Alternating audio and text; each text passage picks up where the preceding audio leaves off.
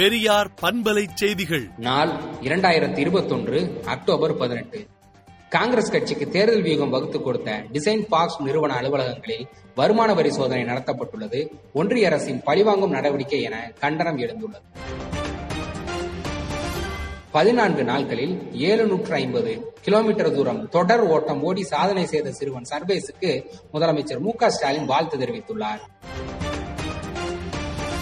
கேரளாவில் கனமழை வெள்ளம் மற்றும் நிலச்சரிவில் சிக்கி 29 பேர் பலியாகியுள்ளனர்.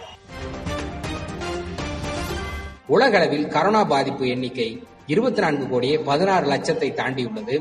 நாற்பத்தி ஒன்பது லட்சத்தி பதினாலாயிரம் பேர் உயிரிழந்துள்ளதாக தகவல் வெளியாகியுள்ளது.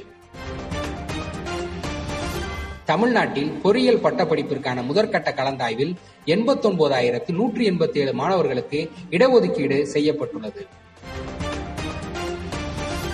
தமிழ்நாட்டில் ஆறாவது கட்டமாக இந்த வாரம் சனிக்கிழமை இருபத்தி மூன்றாம் தேதி மெகா தடுப்பூசி முகாம் நடக்கும் என அமைச்சர் மா. சுப்பிரமணியன் தகவல் தெரிவித்துள்ளார்.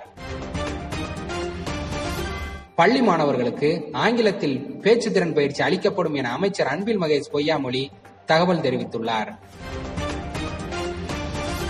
அரசு முன்னெச்சரிக்கை நடவடிக்கையால் டெங்கு பாதிப்பு கட்டுப்படுத்தப்பட்டுள்ளதாக சுகாதாரத்துறை செயலாளர் தகவல் தெரிவித்துள்ளார்.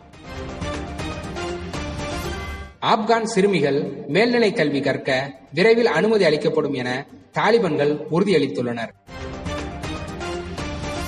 தனியார் மயத்தின் விளைவாக விமான கட்டணம் பல மடங்கு உயர்ந்துள்ளது. விடுதலை நாளேட்டை விடுதலை நாட்டியின் இணையதளத்தில் படியுங்கள்.